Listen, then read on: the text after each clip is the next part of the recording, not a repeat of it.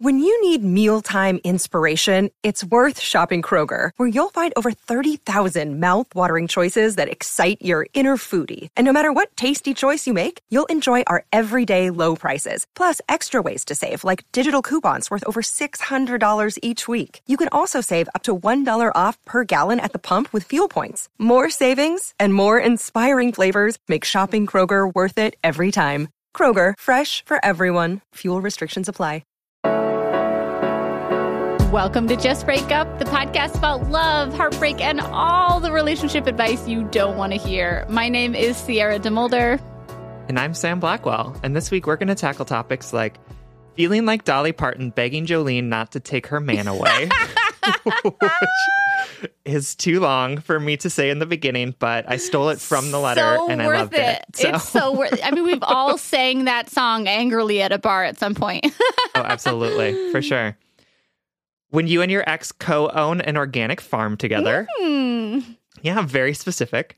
And being a potential sperm donor. this episode is all over the place. I, lo- I love That's it. great. We're going, we're going to go places. It's We're to be going super fun. there. and then we're going to go somewhere else. yes. But before we begin, we just want to give you our Surgeon General's warning, which is that we're not uh, licensed mental health practitioners, counselors, anything Mm-mm. of the sort. We are making this up as we go along. yep. And my therapist might have some concerns that I'm giving other people advice. yeah, so Sam and I don't know what we're doing. We're not trained in this. We're not professionals. So please take our advice as you see fit. We are only here to offer our humble, humble musings. So hopefully shed some understanding and maybe some laughs on the incredibly rewarding, but mostly confusing experience that is love. Sam, welcome to our birthday week episode. Happy birthday. Happy birthday! For those of you who don't know, um, Sam and I share a birthday, June 2nd. Landed on a Wednesday this year. It's sort of a weird, awkward hump day birthday, but um, that's okay. We're going to celebrate with our Just Break Up listeners. If you feel like celebrating us or giving us a birthday gift this year, we have what I'm calling like an NPR listener drive list of call to action birthday presents. It's a long title. I'm work I'm workshopping it. I don't know.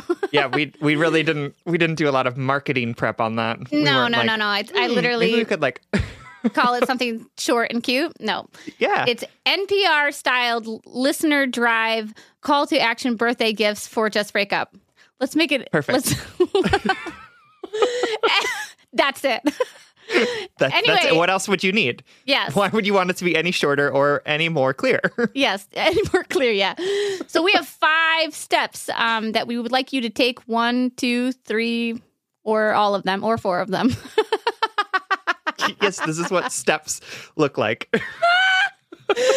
so we have some steps that we want we're asking you to take if you'd like to celebrate Sam and I um, for all the work we do to bring you just break up. Um, okay, so the first uh, thing we're asking for you to do is to share a specific episode with a specific person. We always ask you to shout us out because word of mouth is so important to us. It's literally one of the only way. I mean.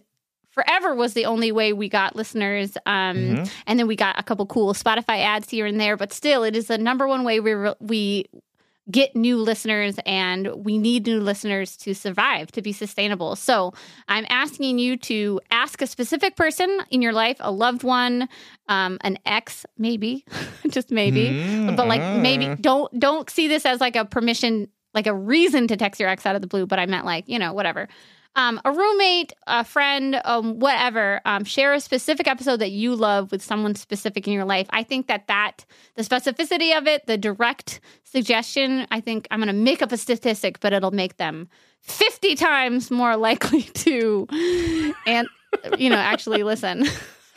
I like it. I mean, Yeah. that's true. I feel like whenever anyone is like, "Hey, you should listen to this podcast and you should listen to this specific episode," yes, then I'm like, I'm way "Okay, more well, likely. Yep. Yeah," because you go to the if you go to the the website and it's like, "Oh, there's 150 episodes," then it's I like know. overwhelming. But if your friend is like, "Hey, check out this one," then I'm much more likely to do it. Yeah.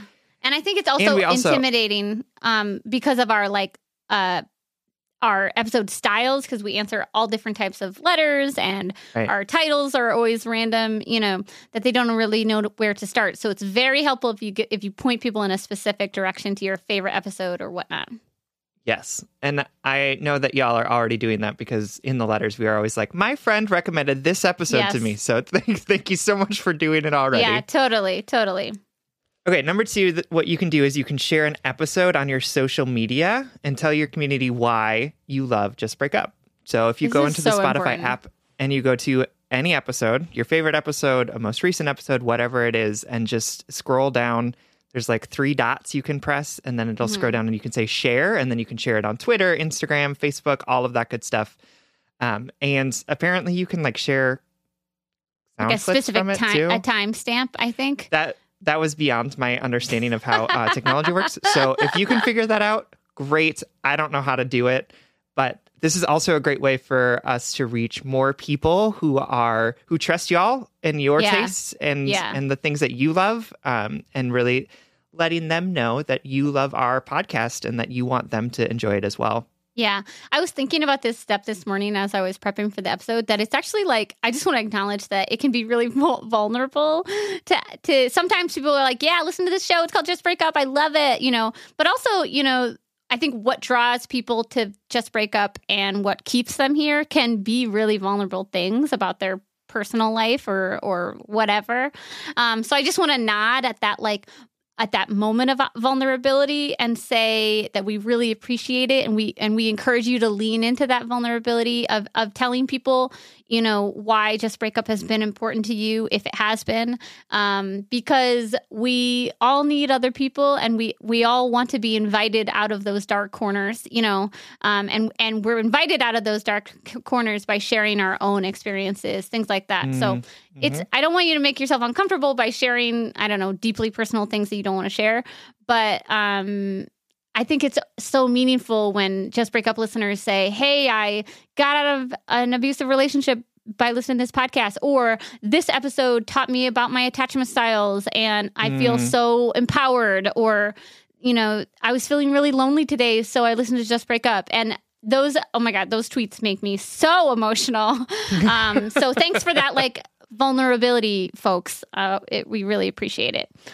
Absolutely. So ask number three is, and we say this every fucking episode, so it's I'm just gonna do it really fast. Is support us on Patreon. This is like the number one way to contribute to the sustainability of our podcast. Um, our Patreon literally keeps our lights on, mics on, hearts on, um, and it's just five dollars a month to get an extra bonus uh, weekly episode. There are other tiers that we talk about in past episodes, and we'll continue to talk about, but I won't spend time on it now. But like. If you if you like us, buy us a latte once a month. That's what a five dollar contribution is to me, and you get a extra weekly episode and the backlog of mm, oh, what a year and a half, two years of episodes. Um, so you get the backlog of episodes too. So yeah, that's patreon.com slash just break up pod. That's great. And if you ever wondered what we look like when we record these episodes, you can support us for $10 a month. We got a lot of tweets from people who were like, I did not expect you to look like that. And I was like, I don't know how to take that. Yeah. Uh, number four, you can buy our merch. So we've got a bunch of merch on our website, which is really great. And we have a promo code for Yeah, a certain percentage off for our birthday. oh, I forgot to tell you that, didn't I? You did. So I was just I was are- just trying to get you to say it. yep. We are running a sale. We're going to run it from um we'll do the whole week of our birthday so the 31st to the 6th I think is the Sunday. And we're going to um you can use the code Geminis um for 15% 15% off anything in our store. The 15% off us uh, symbolizes the 15 year age difference between Sam and I. you like that It's one? two. It's two years, y'all. It's really not 15. so you can find all our merchandise at justbreakuppod.com. That's um, another way that you can support us, wish us happy birthday, um, and contribute to the sustainability of the podcast. And finally, the most exciting one, I should have I should have like led with this one. Sam and I are going to host a Instagram live Friday, um, Ju- June. That's going to be June fourth at 6.30 Eastern, 5.30 Central, or 5.30 Central, 6.30 Eastern, the way that TV people say it. Um, No, they say, they say it that way. You always say it the other way. yeah, okay. Um, so sure, Sam. so they uh, we're gonna host an Instagram live on our Instagram, just break up pod. Um, we're gonna host it, uh, answer some questions, hang out with y'all. Um, yeah, I love Instagram lives. They're, they always go by so fast. They're super fun. It's nice to hear people hear their questions, their hellos, their well wishes. Um, and we tend to always like shoot the shit and answer questions at the same time, which I love. So, Mhm. and there might be a special guest at this Instagram live. Keeping I don't even lips- know who this person is. Yes, you do. We just talked about it before the show. Think about Oh. it hard.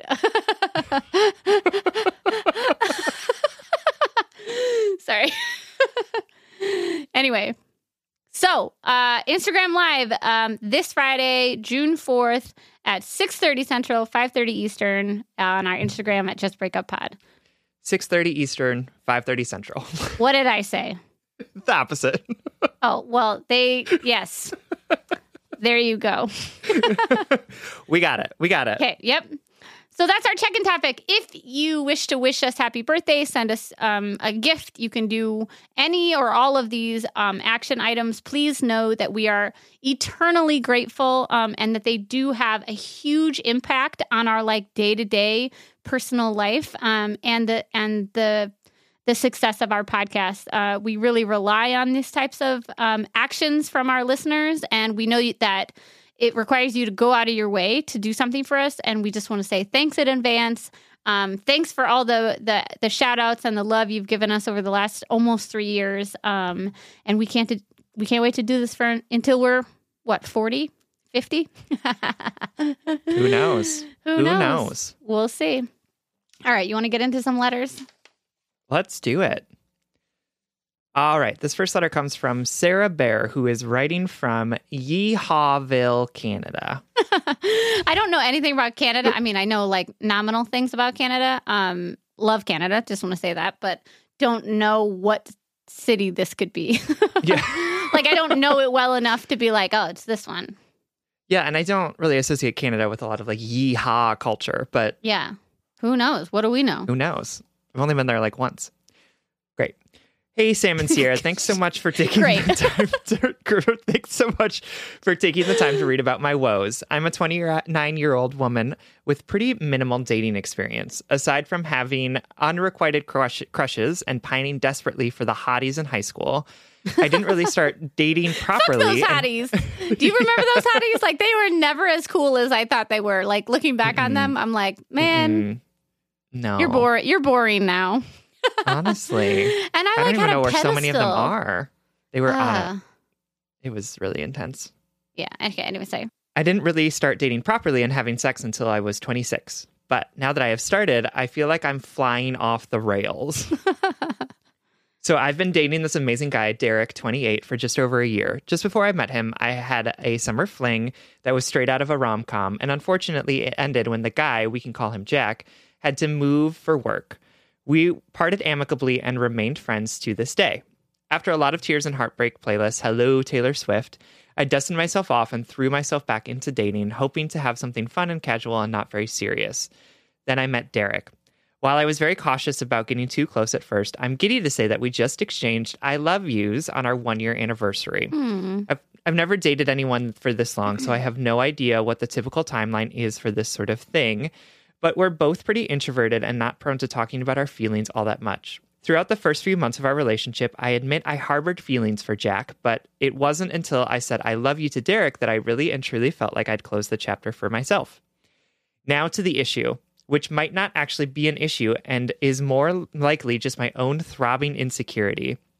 Derek's ex girlfriend. They had dated for seven years and had lived apart for four and have a cat and a dog together who they co parent. She's still in his life, and while the rational part of me sees that this is fine and normal and reasonable, there's a part of me that's cowering in fear about what might happen between them. I don't really know the full story of how or why they broke up, only that they drifted apart. Not only that, but Derek let slip that she wants to get back together with him, and I have no idea how he feels about that because he always drops the subject and says he doesn't want to talk about his ex anymore. I was at his sister's wedding recently, and when it came time to take pictures, I was standing there right next to Derek, but I felt so weird about it. When they were planning the wedding, his entire family was probably imagining his ex there instead of me. I felt like an interloper and a fraud. Mm. I guess what I want to ask is this How do I get over this fear that eventually he and his ex will drift back together again? They have so much history and shared experience, and every time I think about her, I feel like Dolly Parton begging Jolene not to steal her man away. I trust Derek, and he's never given me any reason to suspect that this will happen, but I can't seem to shut my own brain up about it. Worse than these insecurities, I know I'm being hypocritical too because I still talk with Jack, and there was definitely an overlap between me dating Derek and me being fully over Jack. How the hell do people do this? I've never been prone to jealousy or even insecurity, but suddenly I'm the chubby, awkward 18 year old loser who couldn't get a date even if she tried, which he never did. Any advice you have on how to navigate these feelings, talk about my insecurities with Derek, and getting over exes, both mine and my partners, would be much appreciated. Love y'all. Oh, thank you so much, Sarah Bear, for writing and for listening to Just Break Up and trusting us with this story. Um, I think that this is such a relatable thing, such a relatable experience.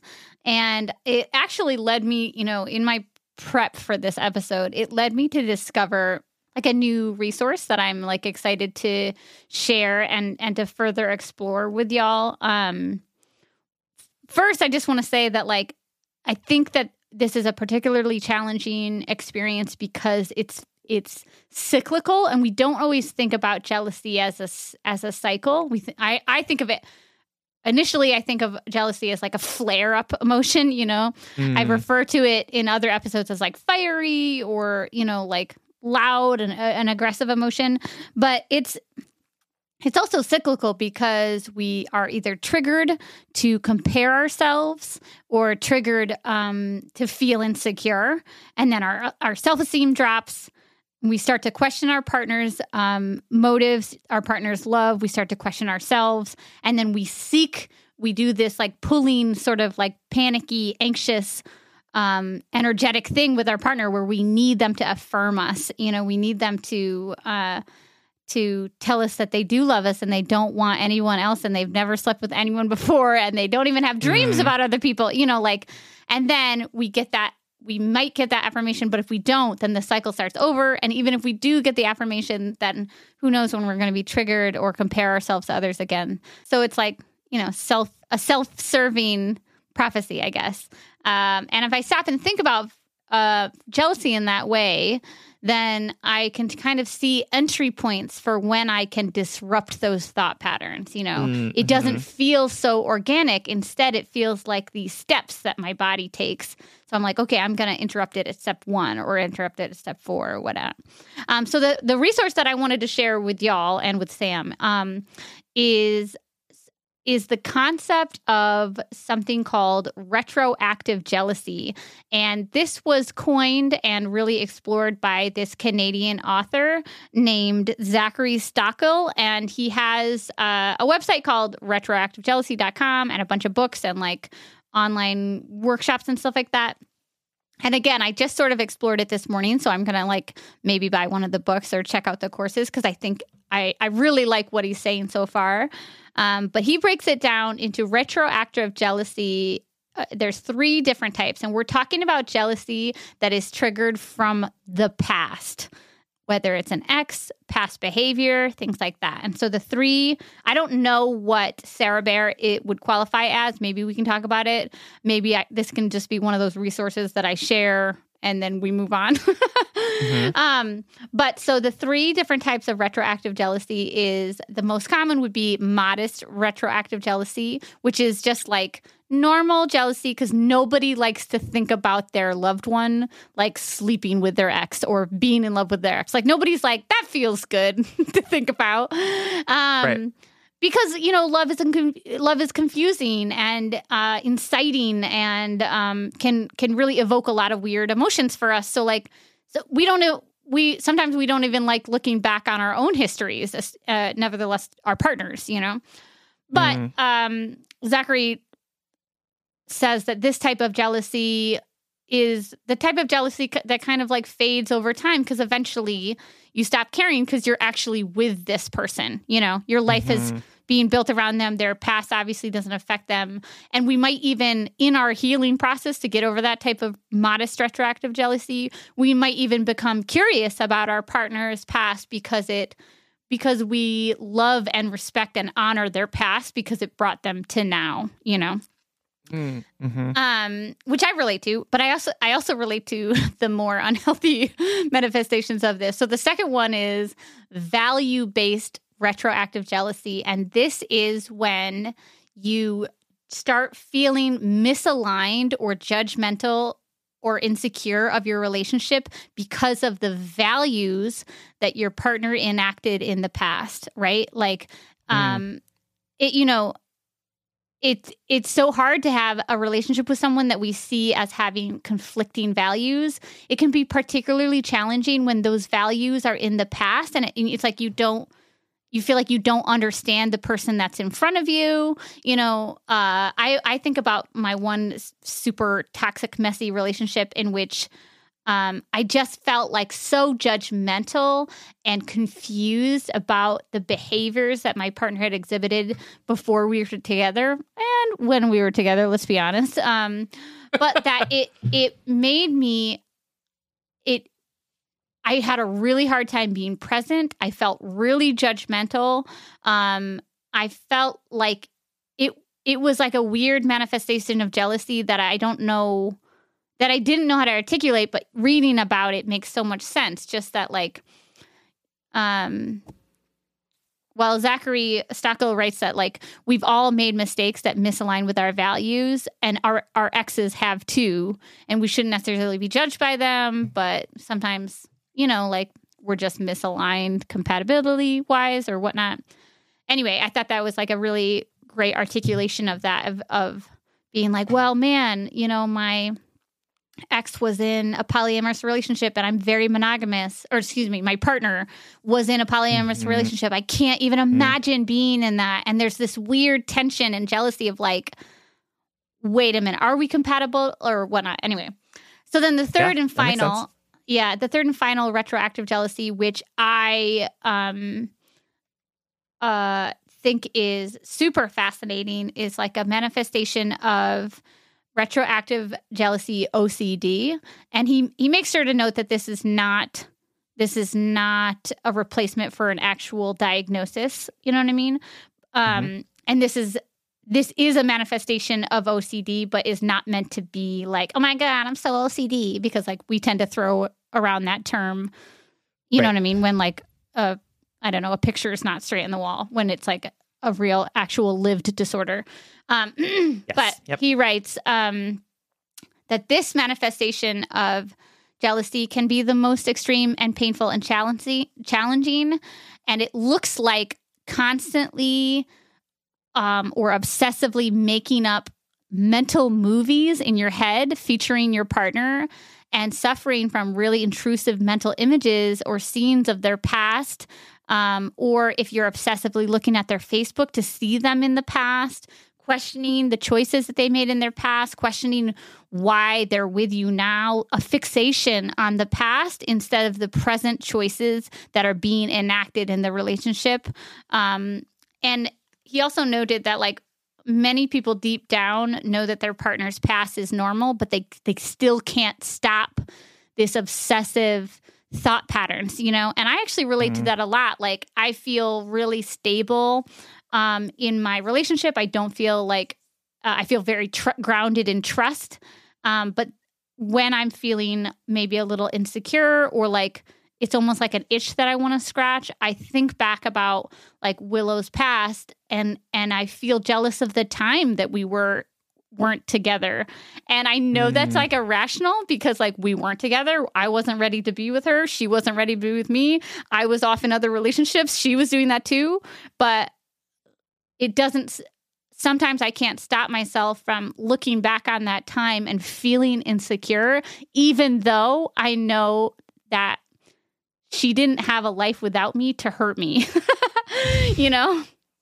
Um, Are you sure? I think that was like all part of her master plan was like, I'm really going to fuck with Sierra by living my life. yes, yes. um, so anyway, uh, you can find out more about this at retroactivejealousy.com. I know I am because I just uh, again this resource is new to me as of this morning, but I felt like I really loved those titles or at least the the language that it gave us to talk about this because I know I'm not alone in worrying unnecessarily about my ex's past or I keep saying exes about my partner's past or my partner's exes.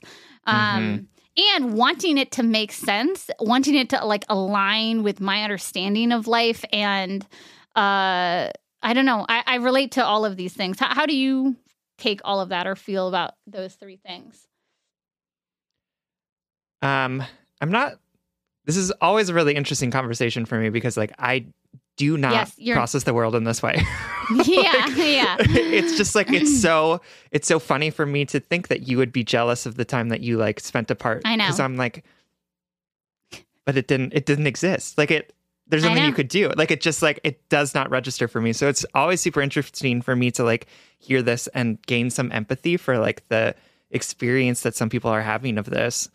I will say that like the one about values I think resonated for sure. Um especially because I dated a lot of assholes for a while there and then it would be like, I'm sorry, you wanted to you're you watched Queer as Folk and the person you wanted to be was Brian Kinney. That's like that is the person you wanted to be. Okay, interesting. Yeah. Um, and then being like feeling that incompatibility with like this is who you were and now this is who you are and I don't know which one of you to trust, right? Like I don't it's hard for me to like align the fact that you're with me with the fact that you like wanted to be an asshole. Mhm, mhm. right? Like so like I, I- get you that articulated so well. Which one of you to trust? That's Yeah. such a good distinction.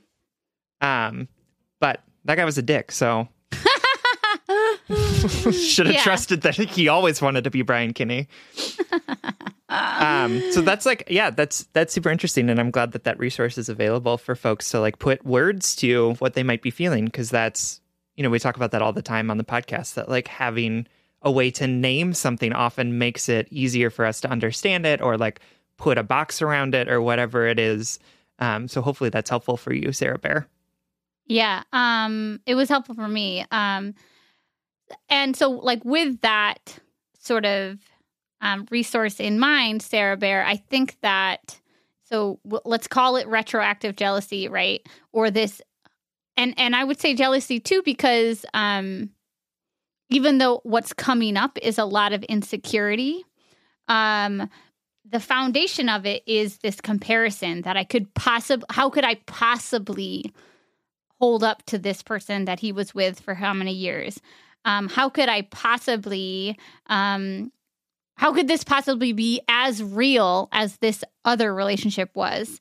Um, And so there's a lot of comparison going on. And there's also similar to this um, retroactive jealousy, there's this there are these narratives that you are believing, these movies that you're playing out in your mind.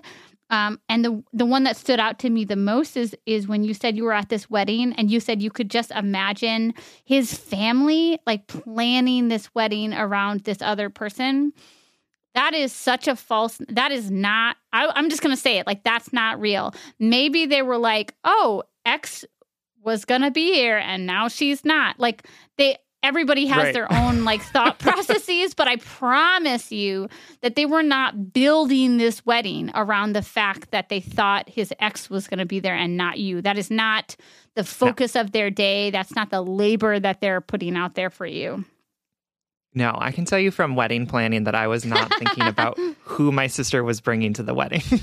like, not in any way. Love you, Aaron, but like, I Oh, trusted you so to like figure out that stuff on your own. Yeah. Um, and I also want to say, along with the lines of this retroactive jealousy, that that lived experience that your partner has does not negate or lessen the experience that you're having now. And I, here's where I admit something shameful. Uh, Willow and I, you know, just break up is coming up on a three year anniversary, and so is Willow. Willow and I are coming up on an anniversary like a week later, 3 Mhm. years, and um. I in my head there's a number like I want to beat her longest relationship. like that's such a fucking petty. I can't believe I'm saying this out loud. Like I cannot believe the things I share to this fucking But in my mind, it's like I will be we will be more legitimate if we meet that milestone, if we beat that milestone. Meanwhile, I have a rock on my finger. Yeah, Sam's pointing to his ring. Meanwhile, I'm we're fucking married. I own all of her shit by law. like you know, like uh that and that I think is a manifestation of this retroactive if not mm-hmm. if you don't relate to the word jealousy i would even say insecurity this retroactive insecurity that is stealing this present joy from you because it is a constant cycle of comparison self-esteem dropping you know like it, it's just such a harmful cycle that we're going through an incredibly relatable one um, mm-hmm. no doubt but it, it's this is taking the present present joy from you obviously mm. Yeah, and I appreciate that you are coming at this from like a very um, self-aware point of view, and you're like, I know that this is something that I need to work on. Blah blah blah blah blah. Appreciate that. I also think that there's some relationship work that can happen in here too, and like the fact that you know he your ex or not your ex your your current partner right we're just so used to people talking about their exes um your current partner right that derek told you that his ex wants to get back together with him. And then when you were like how do you feel about that? He was like i don't want to talk about it. That's that is concerning for me because i think i think that you're right that like jealousy is like an you know we need to understand our own jealousy because so much of it is irrational and so much of it isn't actually anything to do with our our partners and everything to do with us. But i do think that there is room here for you two to talk more about your feelings and to not just again not sort of pathologize yourself or like diagnose yourself as being a person who's overreacting or a person who's jealous and instead maybe look at some of the things that you might not be getting emotionally that would actually make you feel mm. much better really quickly right if mm. if he was talking about his ex and said she wants to get back together and you were like how do you feel about that and he said i have no interest in that and i'm trying to figure out how to make sure that i'm keeping proper distance from her I bet you would feel so much better after that conversation, right?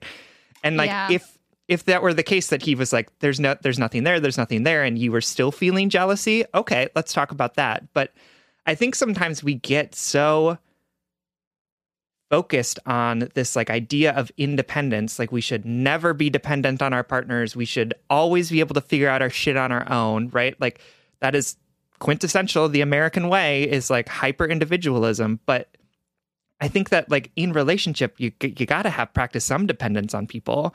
And if your feelings of self worth and your feelings of security in something that's deeply important to you are dependent on your partner meeting you where you're at, I don't think that's a problem. And right. I'm I get this uh, we get this so much from letter writers who are like I'm being so insecure, I am, you know, I'm being the crazy jealous person. I and it's like Sure. And also, sounds like your partner's not really showing up for you. So it makes sense that you're feeling insecure in a situation where there's mm. insecurity, right? Mm-hmm. And I want, so I want to make space for the fact that, yes, jealousy, um, insecurity are individual problems and that relationships also exist to assure us. Like that's, that's part of the beauty of being in a relationship.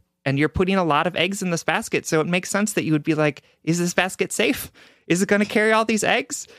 And I would encourage you to talk to your partner about meeting you emotionally halfway in some of these instances or sharing how you're feeling about the fact that he won't talk to you about how he's feeling about his ex, right? And sharing all of the stuff about how you're like feeling insecure about it and all you really need is for him to really talk about it in a way that feels authentic to what he's experiencing because mm. it's not just on you to fix this problem. This is this there's a piece of dependency, there's a piece of like communication, emotional vulnerability that needs to happen here that it feels like isn't isn't happening and that's just exacerbating your own insecurities.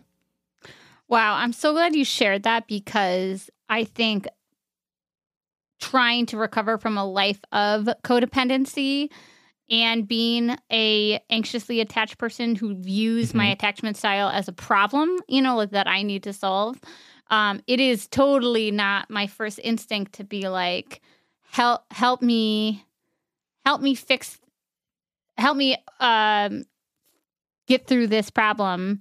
Instead, I think, how am I failing my partner right now by not being perfect or whatever? Right. So I'm so glad you shared that. Um, and also, I would all I would also add that. Well, I'm so I'm so glad Sam shared this first because yes, I want you to talk to your partner, and because the him not engaging you on this is only making the problem worse, right? It, mm-hmm. he it's allowing your brain to create all of these fantasies in your head, like the one that his whole family doesn't want to be you know, imagined a wedding without you, and the fantasy right. that he is still in love with his ex. As of right now, that that fear, that insecurity is in your head is is one that you have created by him not telling you anything else right mm-hmm. or like so like you two have created it together by him not saying no you know i'm i don't want to be with my partner um, and you not pursuing it more directly, um, that's that's how that narrative exists. So we need to combat that narrative. We need to speak directly to, about it. Um, and also, I think like if if the, if I was in your situation, and I have been, um, I also need to because I had never been with somebody who was securely attached before, who was just secure as a person and who spoke very bluntly, clearly, and compassionately. You know, I needed to learn how to accept my partner's trustworthy truth. I needed mm. to hmm. learn how to um how to turn off that that to allow that fear to be satiated by something very simple, right? Of course I don't want to be with my ex. I'm not with her and I'm with you. you know? Like Honestly, in my and and in my and in my brain, my anxious brain, I'd be like, "What are you talking about? All of these things point to you wanting to be with her." And then, yeah. you know, all of those things are things I made up in my head or like that I've fueled in my head, I should say. Um, so have the conversation as Sam said, but I read something a little bit different in the he said he doesn't want to talk about his ex like um I have had to learn what it's like to be with somebody who has no interest to like bring mm. her past into the into the present.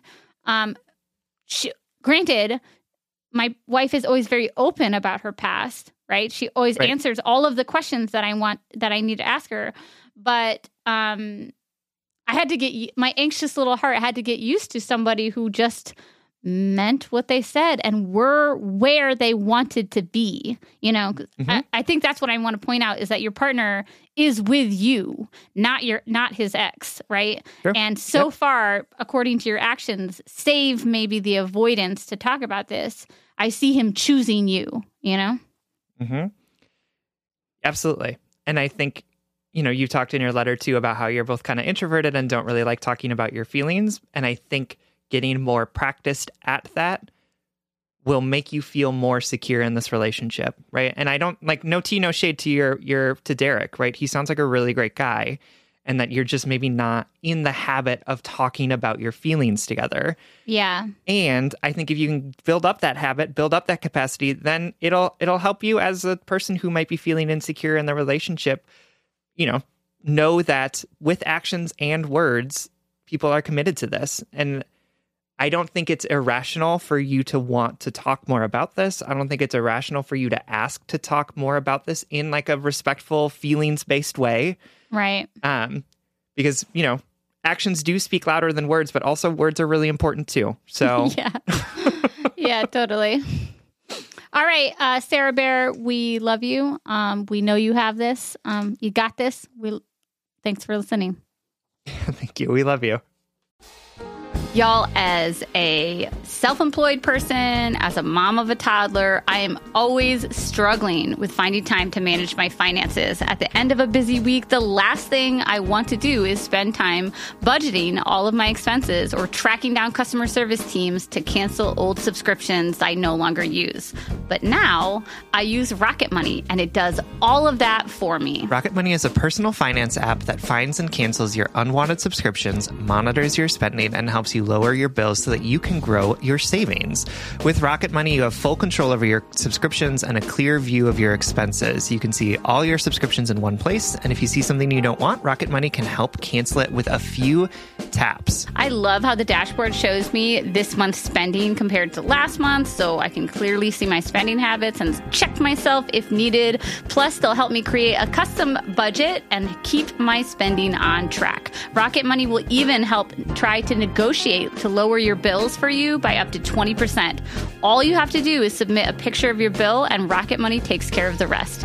They'll deal with customer service for you, which I obviously love as a somewhat introverted, conflict avoidant person. Absolutely. Rocket Money has over 5 million subscribers and has saved a total of $500 million in canceled subscriptions, saving members up to $740 a year when using all of the app's features. Stop wasting money on things you don't use. Cancel your unwanted subscriptions by going to rocketmoney.com slash justbreakup. That's rocketmoney.com slash justbreakup. rocketmoney.com slash justbreakup.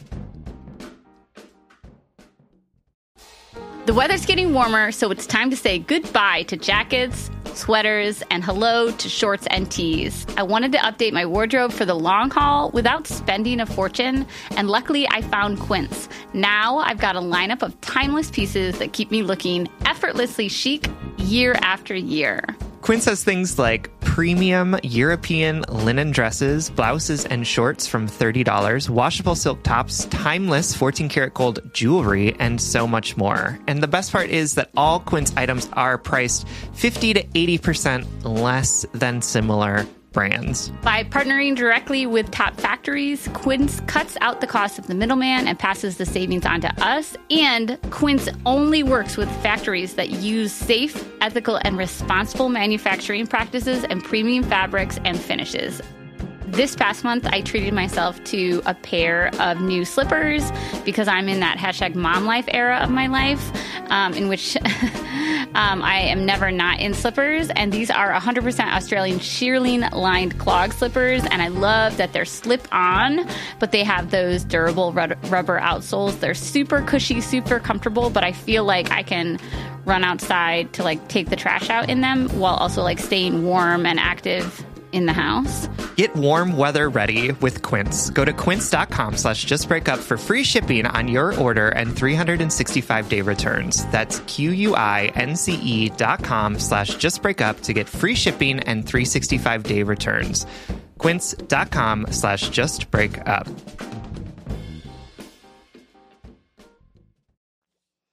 All right, our next letter comes from Farm Boy in Love, who's writing to us from the Middle West.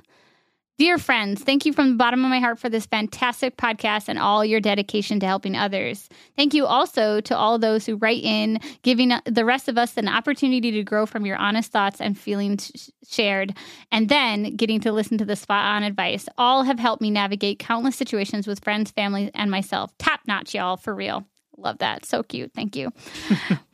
Well, you guys, I've gotten myself into a bit of a pickle. Background on me I'm a straight dude in the last year of my 30s. I married my high school sweetheart at 25, and for reasons I won't elaborate on, uh, we amicably divorced a few years back after being together for about 20 years total. We're still good friends. Point being here that I've basically only ever been in one real relationship. After my divorce, I wasn't interested in dating at all for a couple years. I was really blossoming on a personal level and realizing many goals. I sort of stumbled into an awesome opportunity to purchase a beautiful piece of land uh, with a close friend, she, her, that included two little houses, one for each of us, and start an organic farm.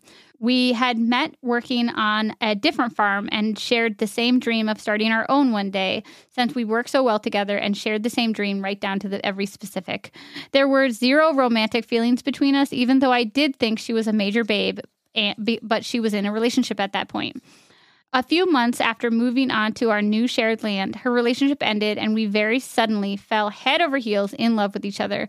It was like so good, you guys. I have never felt more deeply seen and connected to another human. It all felt like it was written in the stars. Background on her she had a very traumatic childhood that she never sought professional help for or even really talked to her friends about, and has only dated around a bit in her adult life without ever being in a long term relationship which coming from my married my high school sweetheart background i originally thought was really cool she had a badass single life traveled the world, world been in service to others and just experienced and learned a ton i admired her life experience a few months into our private love parade, the red flags started popping up. I, I noted and duly ignored all of them. She struggles with extreme, I know, very cute. I love that. She struggles with extreme fear of abandonment issues, leading to possessiveness and jealousy. At the same time, she didn't want to make our relationship quote official or call me her boyfriend to her friends and family, which also hurt my feelings so much since I pretty much wanted to shout in everyone's faces about how much I adored her. She sometimes became detached and cold. There was way, way more in the way of obstacles in the relationships, but I won't be able to explain it all here. Let's just say the dynamic got pretty complicated and messy. She is 100% an avoidant attachment style person, which I feel turned me into an anxiously attached person, which was new and unfamiliar territory for me. I had just spent a 20 year relationship feeling completely securely attached before this. 75% of the time we were together, it was magic. We were always able to talk about all of our issues um, openly and honestly together, support and celebrate each other, and just have a ton of fun. But 25% of it was damn hard, confusing, and so hurtful. I wanted to commit to the life we were building together and work on the hardships of it as a team. I was all in. About a year into the relationship, she abruptly declared that she wanted to be my best friend always and not be my lover anymore. She just can't and doesn't want to commit. So we broke up. I won't burden you by describing the extended period of denial, sobbing on the floor, begging her for another chance, etc., on my part, or the confusing periods for many months afterwards of continuing to randomly not be able to keep our hands off each other. Long story short, that brings us to the present, wherein all the crazy emotions have settled, and my friend and I are in a great place. None of the interpersonal issues from our romantic relationship are present in our current friendship slash partnership. We work together every day. Farming is hard, y'all, and we have worked so damn hard side by side with great joy and gratitude alongside endless dirt, sweat, bugs, animal poop, tractor repairs, financial insecurity, stress, troubleshooting, building customers and communities, have built a flourishing farm and business over the past couple years, and essentially share a blessed life in our little neighboring houses on our dreamland. There is no one else I would rather want to do, share this life with. Here's the issue I'm still in love with her. Every morning when I see her, I'm filled with such pure joy and can't wait to spend the long day working alongside her. We simply light each other up. We've talked all about all of this, but she'll never want to or be capable of committing to me in a romantic way, and it'll just never work. We're never together sexually anymore, and since it was becoming too hurtful for both of us to carry on that way, but we still do hold hands sometimes and hug each other often. We regularly share meals together. Oh, yeah, we're fucking neighbors, and we co own a property, bank account, business, large machinery, and a dozen farm animals. Like I said, a big old dimply pickle. Uh, there's not a bone in my body that wants to walk away from what we've built together. I'm truly happy in my day to day and also in the big picture. I'm living my calling and I feel like I'm giving back to the world in exactly the meaningful way I'd hoped for. And I don't always mind if it's hard and confusing sometimes because I'm always up for a new challenge. I've been blessed in so many ways, and if it doesn't include getting my way romantically too, I know I can put my big boy pants on and deal. Here are my questions for you two wise and wonderful humans. One, do you have any advice on how to continue sharing a life with someone day in and day out, a life with all the trappings of a committed lifetime partnership, and simultaneously take steps to intentionally fall out of love with that person so you can continue your work and greater sh- shared purpose together? Any cool self talk affirmations for my still beating heart when we accidentally brush up against each other while mucking out the pig stalls? Or when she looks straight through me with her dark and endless eyes while asking a casual question about restaurants, which restaurants are scheduled for the next delivery of microgreens? Two, I have zero interest in trying to meet someone else anytime soon and just don't feel that pull at all currently or physically have the time or energy for dating. I also don't think I want to be single for the rest of my life, though. In the future, how does my inexperienced little 40 something self approach the topic of my current situation with potential partners openly and honestly without immediately scaring them off? It's a lot for someone to walk into, my having a weird platonic life with a gorgeous best friend who shares all of my passions and tastes, and oh yeah, who I used to be madly in love with. Three, how do I prepare and steel myself to deal with the next wave of heartbreak when she inevitably meets someone new one day and falls in love, and I have to watch it all unfold under before my eyes because again, we're actually neighbors and business partners, which again, I don't want to change. Thank you, Sam and Sierra. Love to you both. Farmer Boy in Love. Oh, Farmer Boy in Love. You sound adorable. Yeah, honestly, Sierra and I are both really into you. Just FYI. Should I tell him what I said? I said before we started recording, I said also the the person in Farmer Boy in Love sounds really hot. and I'm telling you that so that you know that you're like you are worthy of like find you know like you said like you're not interested in spending the rest of your life alone um you sound like a sweet sweet deal steal Mhm. like Mhm. a like a you sound like a sweet package even with the complicated neighbor business partner. So here's that's sam and i's perspective. End of letter. Just kidding. Um anyway so sam what would you do if you shared a business with your best friend who you were also madly in love with? Ooh. it's me. I'm madly in love with you Is this the reason that we picked this letter so Yeah, that you could yeah, yeah. confess this? Yes, and also so that I could get Farm Boy to hit me up. Just kidding, I'm married. yeah, me too. I think this is the first time we've had a crush on a listener in this way. uh, we're so silly. Okay, go ahead. We are. Um, I guess I just want to say um, that you're right that this is such a pickle. Oh my god. That this So is like hard. such a, a complicated, challenging situation to be in. Um, and I mean, you spell it out in your in all of the questions that you asked us of like, there's no easy solution to any of this, right? The easiest thing would be to not be in love with this person, but like we all know how well that works, right? Yep, yep. Um, and you know, other solution, keep doing this until it hurts less, which you know is a challenge Well, for sure. Yeah. I think Especially I- that- because, like, that's you're- the option, right? Like that's what Right. we're gonna do is hmm keep doing this till it hurts less. But I do think that there are. So one, take solace in like, all right, well, I just have to. If if I don't want to leave this life I've built, I'm not going to leave this life that I built. But I do have to make tiny, tiny micro choices that will help me cater the future to be a future that is less devastating. How about that? hmm Yeah, absolutely.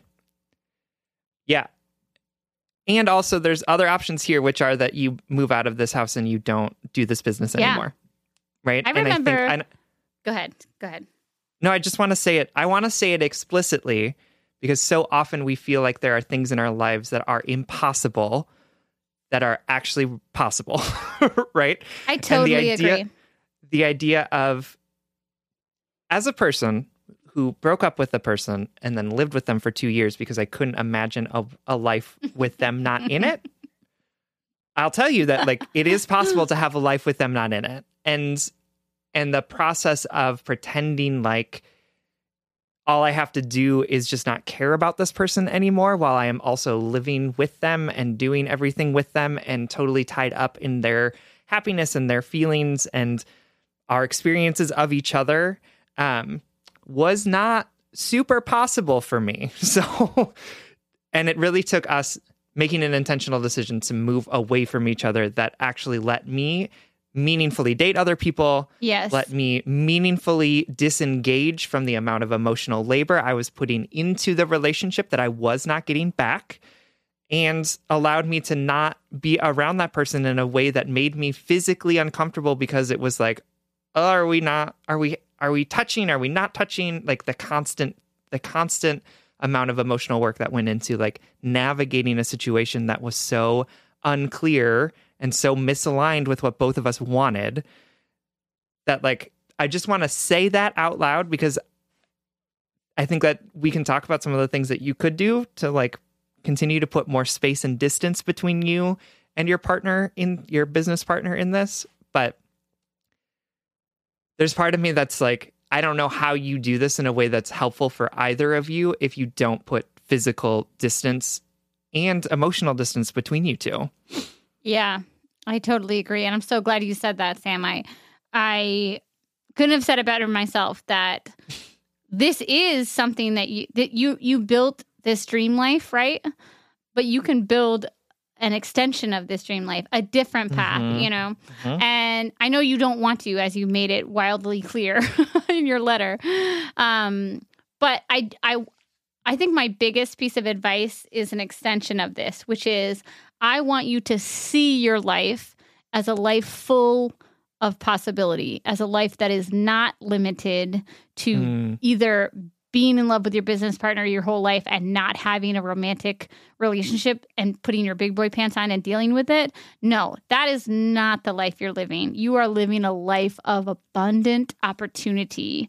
And even mm-hmm. when we mm-hmm. feel like we can't get out of a situation um, because of, I don't know, tax documents and you know yeah. shared bank accounts and things like that you can get out of that mm-hmm. you know you can if not by separating the business then by tiny, small choice, micro choices to separate your heart from this.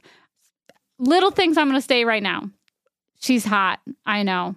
let's let's stop calling her hot.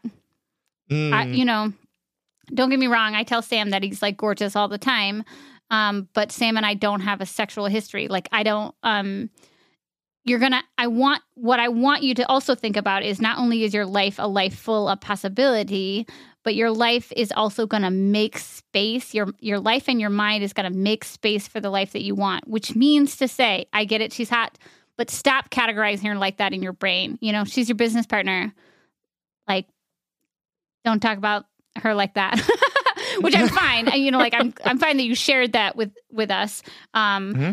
also another great example or like an ex- a continuation of this you you gotta stop holding hands yeah and don't get me wrong hands. i'm i'm not mm. against physical intimacy especially with, with friends but like sam said we didn't have you didn't have the clean hard break even though you guys stopped sleeping together and there, i'm sure there was like a time of great painful transition but it's like you wrote in your letter, um, all the crazy emotions have settled. And I wrote, have they?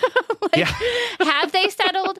Does your heart still flutter when you lean up against each other in that pig stall? Then they haven't mm-hmm. settled. Like we need to start putting up emotional and physical boundaries so that those moments aren't those heart fluttering moments anymore. You know, mm-hmm. like when she comes outside in a beautiful sundress, it's like, yeah, she's pretty. So are the sunflowers so is the sunset. You know, got mm-hmm. a sun theme going on here. But, you know, like stop categorizing her attractiveness as something the in in a way that is more special than categorizing like a pretty sky. I don't know mm-hmm. what I'm talking about. I'm obviously not a professional. Continue, Sam. no, I think that that's that Sierra's exactly right. That you need to you need to categorize her in a way that feels emotionally off limits right? And you know, instead of categorizing her as your hot business partner, can you categorize her yeah. as your sister or something that's yep. something where you're going to be able to put up a mental block to be like, this is the line of appropriate and inappropriate behavior with this person, right? Mm-hmm. We have created a culture of lots of touching, lots of emotional intimacy. We need to change that culture into something that's going to be much more professional, much more emotionally detached, sustainable, and, right? And more sustainable. Um, and I want you, I want you to start dating other people. I do too. Oh my god! and I want that person to be me. Just kidding. Um, no, I want you to start dating other people because I need you I need you to spend less emotional time with this person. Yeah. Like I, I Yep. really need you to do that. I need you to have other friends besides her that you spend a lot of time with. I need you to go hang out with your family more often. I need you to get away. I need you to not be finding your only emotional support in your life from this person who I'm going to say it is a toxic place for you to be putting a lot of emotional time right now. And not Yeah, toxic in not like a way that she's a super safe to me. no, maybe unsafe is really the place is the word that I should say. And you know, I'm Yeah. no tea, no shade to her, right? Like we're all people trying to figure out our lives, and it's clear that she she doesn't want to be with you, and she's made that clear, and I appreciate that.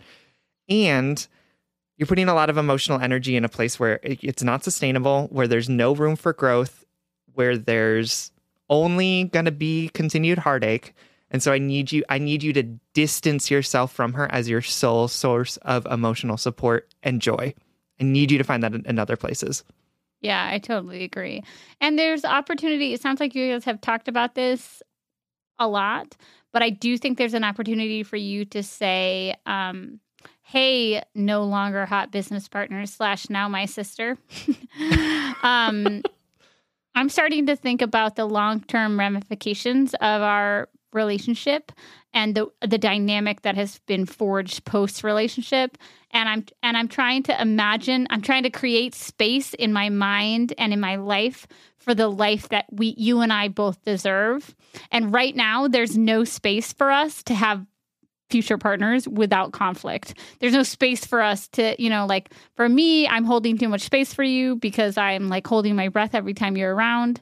Um, and I feel like it's, mm, you know, it's a complicated situation so much so that I can't even imagine dating someone else. And for her, um, I mean, the same thing. I don't know how she would feel about bringing a new partner around.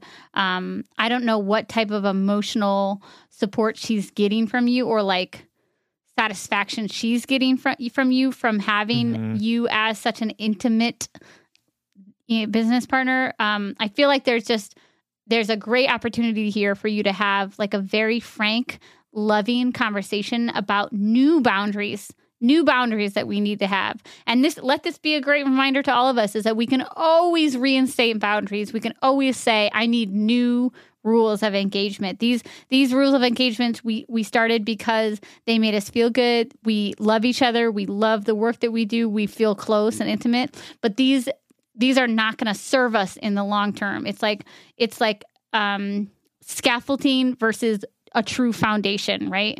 Um, We need to build a true foundation for what this business looks like long term. Um, and yeah, I, I echo Sam. I think you should start dating, even if it's like frivolously. Don't let that like be part of the narrative. Like, oh my God, she's the only one for me. If like your first couple dates don't work out, but just make space in your life for other people, other joys. Um, because you can have it all, right? You can have this great business partner and friend, this wonderful, thriving business, this beautiful land, and a loving relationship with someone else who understands, right, what the dynamic is, Sure. right? I like that you think that you can have it all. I I am not sold on that. Like I wish that no, that no, were I'm true. saying like I'm saying like if the real if they if they made this relationship a, a sustainable one, not like as is. You can't go like holding hands with your business partner who you are still secretly in love with while dating somebody else. Like that's that that new person is going to be like, uh, what the fuck, you know? Absolutely. Um yeah, I mean I think in like an ideal world for sure if we could have this space for all of these things to be true at the at the same time or like have that work out. Um but again, it I'll say that when I finally was able to put enough actual Yeah. physical distance between me and my ex, first of all, I felt liberated in a way that I didn't anticipate feeling because all I could imagine was how how it was impossible for us to not be together, right? To not be our each other, each other's emotional crutch. And it allowed me to spend a lot more time figuring out who I was and who I wanted to be and what my joys and what my passions were hmm um, in a way that was really helpful for me. And so I know that you've like been in some long-term relationships with people and that, you know, you're in this new situation that's that's for sure a pickle um, but i just want to create space for the fact that like the sustainability of this is not as great as you think it is Well, Right, like, I- it breaks my heart to read the sentence. It's like, well, I've been really blessed, and if it's not, if I don't get a romantic relationship, then that's okay. And I'm like, well, wait a minute, you, Mhm. you know, not that Yeah, I don't want not you- to prioritize romance over other things, but the the limitations that you're setting on yourself because of this, I'll say it, unhealthy dynamic in your workplace. Mhm. That Yep. hurts me, I, and I and I and I want more for you. Yeah, I think that that's it. Is that like I didn't recognize how limited I was making myself in my relationship when I was living with my ex. I didn't I didn't even see that there was a whole world of possibility out there for me that didn't involve constant emotional work in a way that that didn't serve me well, that that was Yeah. unsafe for me.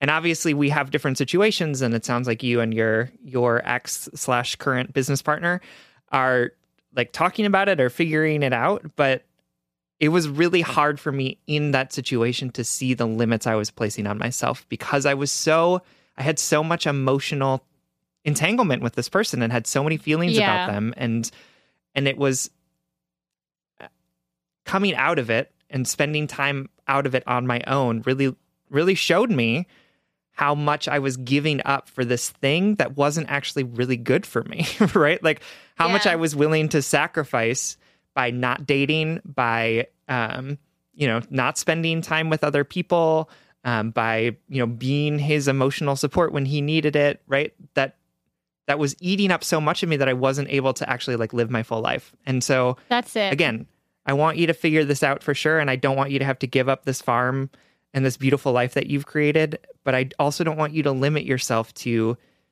to what this is because it's it's Yeah. great, but it there are other things available for you. And I want you to be making intentional and like autonomous decisions about what you want to do and not feel like you're stuck in this thing or like this is the only thing that you have available to you because that's not true. There's a whole world out there for you. I totally agree. I'm so glad you shared that. And that about wraps it up for me because you did it so perfectly. Perfect. All All right, right. farm boy. Thank We you so much. yeah, right. I'm sorry. we love you. Thank you so much. And we hope that this helps. Absolutely. Thank you. All right. Our next letter comes from Jackoff. Oh my God. I just noticed that. Continue. who is writing from Alvacio. Hey, Sam and Sierra, y'all are dope and I love your dynamic and this podcast. And, but you already knew that since I'm writing into y'all, so I'll jump right in. I've been dating my current girlfriend, she, her, for a few months now, and I know that's not very long at face value, but we've been very serious from the jump. We're both currently in college at the same university, and we basically live together, with her mostly spending her time at my place or us occasionally going over to hers. But we've spent maybe three nights total not being in the same bed since we started dating. We casually talk about our future all the time and even have started considering moving in together after we both graduate this time next year. She can be pretty anxious, and while I lean more towards avoidance, I've actually learned a lot from this podcast about how to tackle our problems more head on and speak truth to hmm. her anxiety by expressing how I feel rather than trying to deny her feelings with facts with the facts of the situation. Sam, your advice on that episode somewhere in the 130s about mistakenly mm-hmm. talking in facts when people are coming to you with feelings seriously changed the way I look at things, but that's besides the point. Lol. As a result, our fights are often brief, and we're both really cultivating a good, true love that has been an emotional medicine for both of our less than ideal pasts. But now, of course, the problem. It's not a huge thing. I might it might even work as a check-in topic, but that's up to y'all. But I just got approved to come in and give samples to potentially get approved as a sperm donor. Of course, it's an involved process and it's not as simple as me filling out an application and being good to go. There'll be testing of my samples, and if those get the green light, I'll have to do a whole physical and psychological evaluation, et cetera, et cetera. But my girlfriend is very strongly against me becoming a donor should I get approved. I've been able to sideline the conversation a couple of times by saying that I still don't know if I'll be approved and there's no harm in going through the process. But if I get approved, what then? In our conversations, I've mentioned how I could stay anonymous, the donations would pay me very well, and of course, whoever would receive my donation would be able to take care of the child they would make with it. Not to mention, it could help couples who are unable to conceive. Her stance is that it's weird for her to fathom my seed just going out to some random place and me having a kid that the two of us don't know about. She also says that if we stay together down the line, she wouldn't want my first kid to have been with someone other than her. I understand where she is coming from, and maybe it's just the cold, calculating future scientist in me, but I just don't think of it as being that deep. However, I don't want to ste- just steamroll over her feelings and do what I want if she's so dead set against it. How do we resolve this? What could I say to her to make her more comfortable with that process? If the time comes and I want to do it and she doesn't, does it make me a bad partner to do it anyway? Any advice would be greatly appreciated. Also, sorry, this letter is a little long, so feel free to par- paraphrase as you please. Sincerely, Jack Hoff.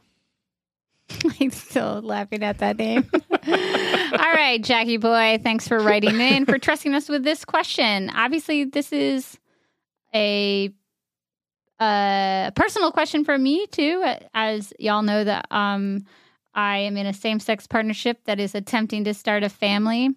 Um, and yeah, I I,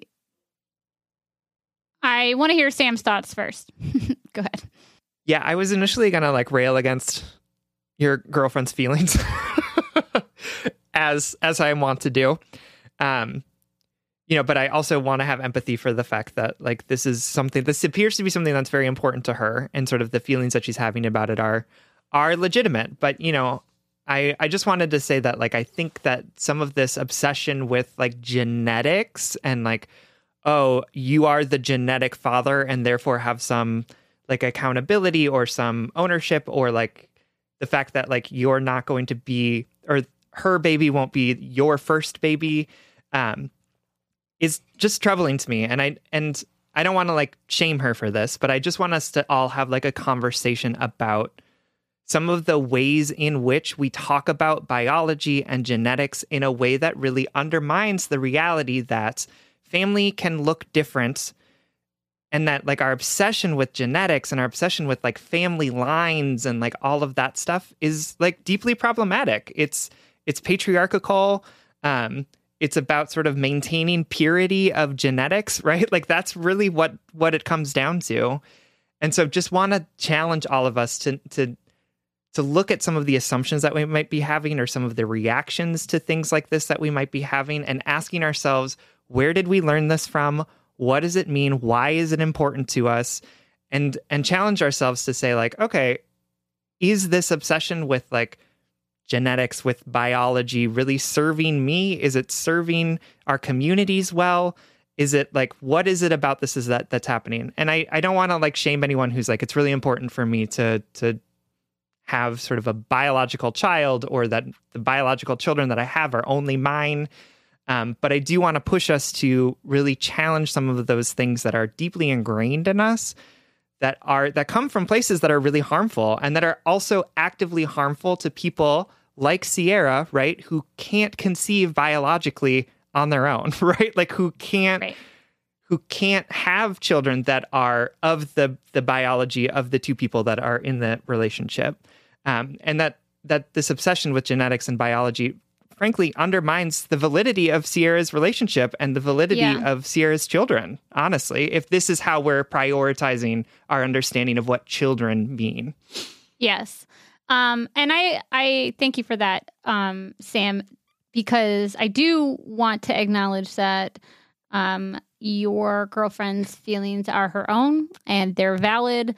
Um, and she is responding to whatever triggers are within her. Um, and mm-hmm. I also want to acknowledge, uh, as I said earlier, that this is, you know, this is personal to us, to me, um, and and this is going to be one of those times in which our answer is going to be deeply skewed by our personal feelings. You know, like we try to be yeah. well rounded, and I- am going to do my best.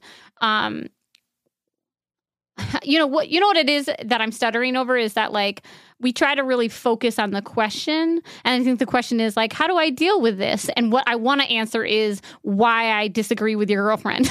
You know what I mean? Mm-hmm. so I'm I am I do want to share those feelings because I think that they rem, they re, they're teachable. They remind us um, of some inner things as you were talking about like how to hold ourselves accountable to those thoughts.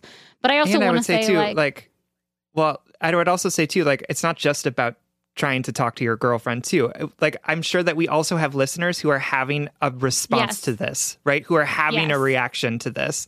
And I think it's important for us to practice what we preach and talk about right. the ways in which like our assumptions about the world can actively harm people, right? Yes, totally.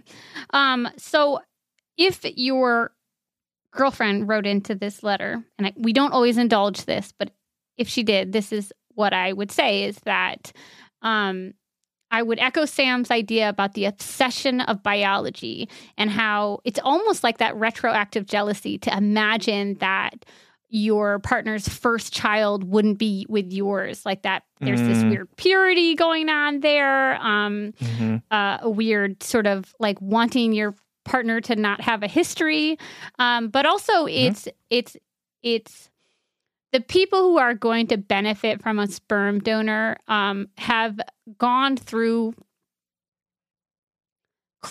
crazy shit to get to get to where they are in that moment right? It's not just um you know i'm getting emotional now but i'm not even thinking about my own experience. I'm thinking mm-hmm. about the people that i've read about when i followed these fucking fertility blogs and things like that. You know people who have uh given birth to still to stillbirth babies you know heterosexual couples who who have had sure. seven miscarriages you know what i mean um single women who who their lifelong goal was to be a parent or one of their huge life goals is to be a parent and they just haven't met the right person or their spouse died or their spouse was abusive mm. and they and they stayed with them quote unquote too long and now they need to do this by themselves you know Mm-hmm. Um, or same-sex couples, uh, people like me who um, who who don't have access to the right genetic code to produce a child in my current partnership. Um, to to think that so there's that number one like that people are it's not it's not just helping people make a baby. I, I, think I just want to add to that that the that the extent of fertility and infertility stories it's it's way bigger than than you first imagine. It was way bigger than when I I ever imagined starting this journey. You know. Mm-hmm. Um, not only that, but it's it's expensive. Um, it's laborious. You know, and people do all of that. They spend a bunch of money. You know, like they go through you know, thousands of, of procedures and shots and and losses all to get that baby, you know, to get that child. Mm-hmm. And I think that to assume that in the future my child is going to show up at your doorstep at 18 um, seeking an obtrusive uh, involvement in your life um, is to, it just to me it undermines the scope of what families can look like. You know what I mean? Mm-hmm, um, mm-hmm. I there's a deep insecurity that is being touched on there when you're afraid of like the anonymity. You know, like um, if that offspring could come and find um, the donor. You know, I, I think that it's it's short sighted to assume that they would show up and want that donor to be a parent because that child already has a parent or two or mm-hmm, more, mm-hmm. you know? Right, um, right. It, uh, I think that's, I guess, all I want to touch on is that, like, you know, to th- just think of, take a moment to think about all the things that led the people to, you know, straight couples who have, um, diminished ovarian reserves or no mm-hmm. sperm mobility or um, a, a, history of ectopic pregnancies like I have, and you know, like they all of these things. Um, whatever. I'm getting a little verklempt, but um, I would invite people, like Sam said, to not only acknowledge like where our discomfort comes from and start to like think differently, but also just to open your heart with compassion, like, and to try to let go of this weird discomfort we have with with biology and um, paternity and Mhm. um, lineage. You know, it's like you know, families look different um, everywhere. Families Yeah. can look different all the time. We have, I mean, happy motherfucking coming up on Pride people.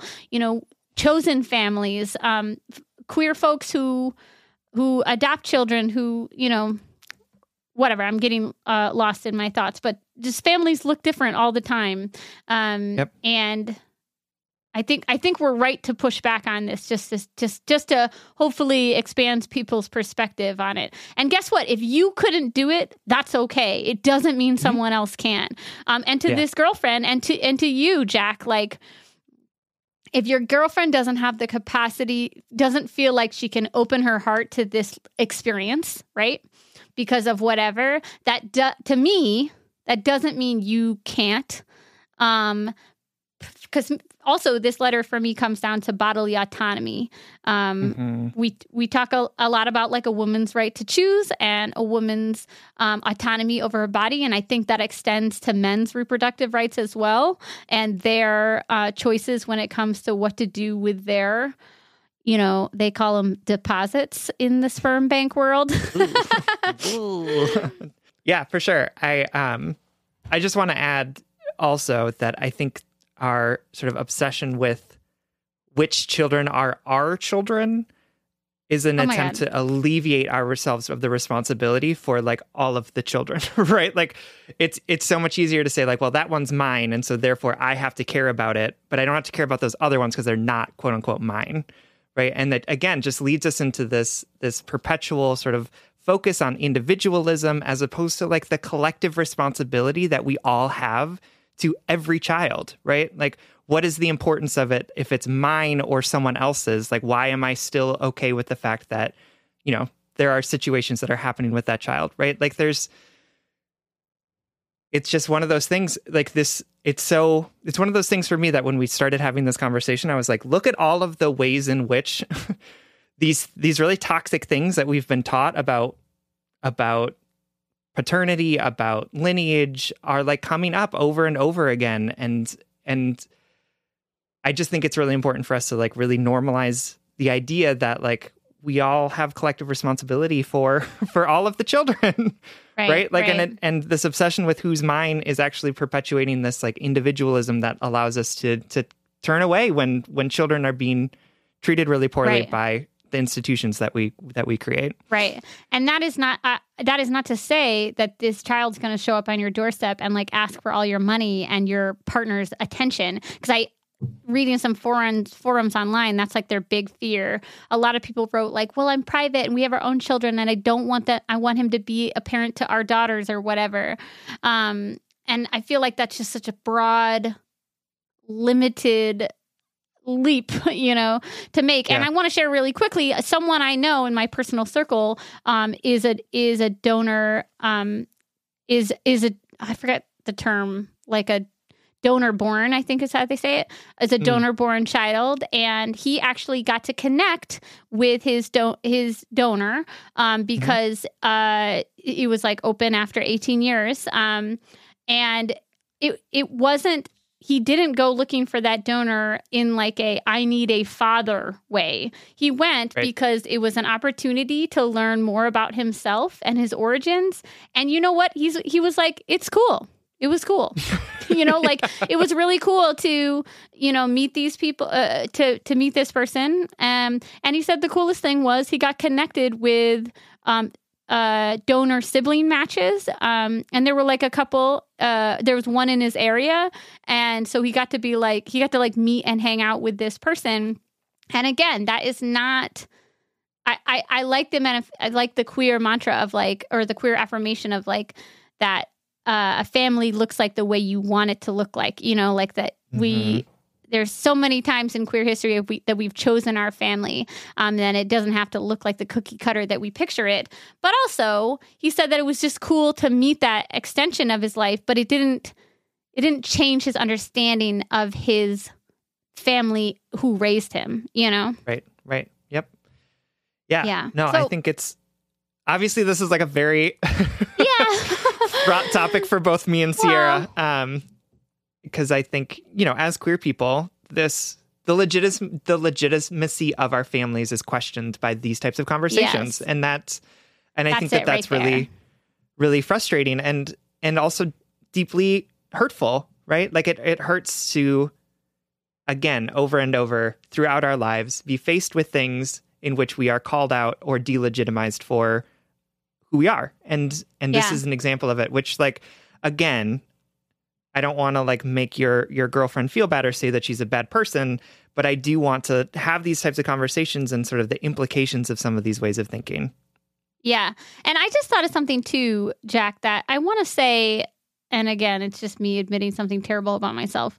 I know that there is a reality that if my partner at what, 20, 21, however old you all are, said that he was going to do this, I know that there is a part of me somewhere in the past that mu- may very likely have a very similar reaction because sure. it it makes us tri- it triggers our understandings about the world. It makes you know it, it makes us think about intimacy differently, uh, family lineage, biology. It makes us think about I don't know, like some again, the, some of the forums I read was like other people, ha- him having other people's children. You know, like it Yeah. really triggers us in a way. Um, so I just want to say that for accountability is that like if anybody out there is feel struggling with these feelings, like I get it. Um, but also thinking about the retro- retroactive jealousy, thinking about the abundance and compassion that Sam touched on earlier. Um, that this can be a choice that benefits the world, that contributes to and legitimizes alternative queer, um, you know, infertile couples out there, right? Mhm. Um, and it also doesn't impact the closeness, the intimacy, um, the importance, um, the autonomy of your own relationship, right? Like that it that it is in a way a lot, you know, like donating blood. It it helps people in a medical condition or medical circumstance achieve their medical goals and wellness, right? For sure. If we dropped our obsession with paternity and our obsession with uh, biological, you know, I don't know, pu- pureness is the vibe I get Mhm. from all this. It's fucking really, it weirds me out. Um, uh, then we can see that this is just a really great uh, gift that is that just contributes to the world. For sure. Absolutely. Just a reminder too that I'm not allowed to give blood. Anyway, Oh yes, oh yes, fuck that. Well, uh, well, and any, I guess any last passing. Um, I'm glad you said that. Any last passing things to Jack because I feel like we spent a lot of time on the issue and and less time dealing with the actual questions of like how to navigate this. How would you navigate sure. this, Sam?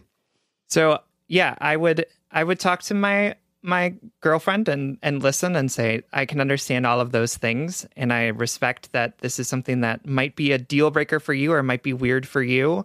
Um, but I also have autonomy over my own body and I am going to make decisions about how I want to to live it and what I want to do with it. Um, and it's okay if this is like the deal breaker, right? Like it's okay for you. You're not a bad person if you're like, I want to do this and I'm going to do this because it's my body. And if she doesn't Yeah. want to accept that, that that's fine. In the same way that, you know, people get to make choices about their own bodies and like nobody gets to say anything about it. You can take her concerns into consideration, absolutely. And if at the end of the day you decide like, I would rather be with this person than exercise this autonomy, that's also fine, right? Like we can make those Right. informed choices. But it's also okay for you to say like, I'm not interested in having this conversation anymore. Yeah, this is Right, what like, I'm. Well, this is this is what I've I want decided about my own body. for X, Y, Exactly. and Z reasons. Yep, Mhm. Absolutely. Yep. And you can be okay with that or you can't be okay with that, but it's my it's my choice to make. That's that's an okay thing to say. I think that's perfect. Um, Jack, I love you. I think you're doing a great thing. I also think you're doing like a very financially smart thing. I've heard it pays really well. It should, considering how much I've paid for it. um, but uh, you know, I, in all sincerity, I, um, you're making a great choice. I mean, I think that this is like a financially smart choice for you, um, and it's a really great um, gift that you're giving to a lot of people out there. Um, Absolutely. If you don't, I, echoing Sam's sentiments, if you if you don't end up following through with this, that's okay. I don't think you're a bad person. um, I think every life is a bunch of. Uh, it's all about timing and and perspective. So, uh, yeah, trail off. awesome. All right, Jack. Thank you so We much love for ya. writing. Thank All you. right, everyone. This brings us to the blind date segment of our show. This is when we try and set you up with something we think you're really going to like. This week, we're going to send you home with. All right, it's a documentary that's actually airing Sunday night um, before this episode airs, so I have not seen it yet. But uh, at, for this blind date, I'm inviting us. I'm inviting you to watch this documentary with me. Um, it is called "The Tul- Tulsa Burning: The 1921 Race Massacre," and um, I'm sure uh, many of you have heard either reporting or or whatnot on there is a hundred year anniversary of the Tulsa massacre, um, the 31st and June 1st, so the day this episode airs, and um, this was a massacre that happened um, in 1921, um, in which a white mob um, destroyed um, a district that it was considered like was called um, Black Wall Street because it had so many thriving Black businesses and commu- a, a thriving Black community. Um, and over 300 people were killed, over a thousand people were injured, um, and businesses were burned to the ground. Um, and ultimately, the city went on to sort of cover this up and have yet to pay any reparations or to. Uh, to truly repair the um, historical ever and also present damage that this um, massacre occurred uh, or massacre incurred. Um, I'm super excited to watch this documentary because it's from um, the Stanley Nelson has directed it, and he also directed uh, Freedom Riders, which is another really amazing documentary um, about the civil rights uh, movement and the Freedom Riders during that time. So it's airing um, this weekend. Uh, you can watch it now on the History Channel, I believe for free online. Like that's how I'm planning to watch it um, because I cool. don't have co- cable.